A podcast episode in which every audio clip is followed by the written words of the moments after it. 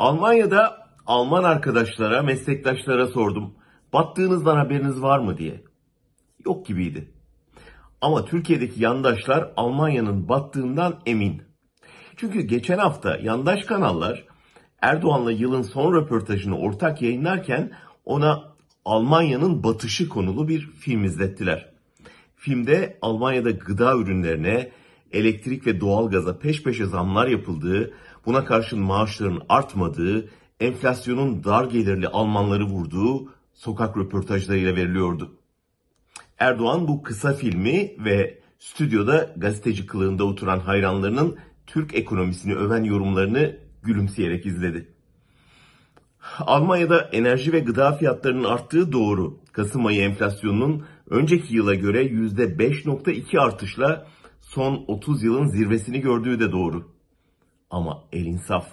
%5'lik enflasyon batma alameti ise Türkiye'nin %21'lik enflasyonuna ne isim vereceğiz?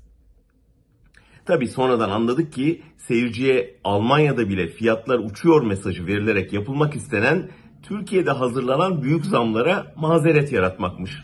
Nitekim bu röportajdan birkaç gün sonra yeni yıla uyananlar doğalgaza %25, elektriğe %127'ye kadar varan ağır zamlarla karşılaştılar.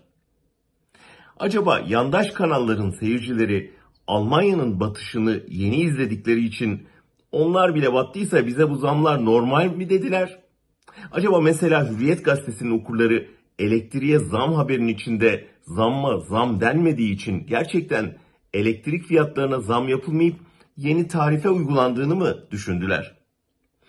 Erdoğan'ın propaganda makinesi Türk ekonomisinin batışını e, Almanya'da battı haberiyle saklayarak ya da yandaş medyaya zam demeyi yasaklayarak bu krizi örtbas edebileceğini mi sanıyor? AKP seçmeninin ay başında gelecek elektrik faturasına değil de hürriyetin haberine mi inanacağını düşünüyorlar? Almanya tarihte bir kez battı. O da Nazilerin propaganda makinesi bu yalanlara halkı inandırmaya başardığı zaman. Türkiye o noktayı geçti. AKP'nin uyu kadar hürriyetin tirajı da buna kanıttır.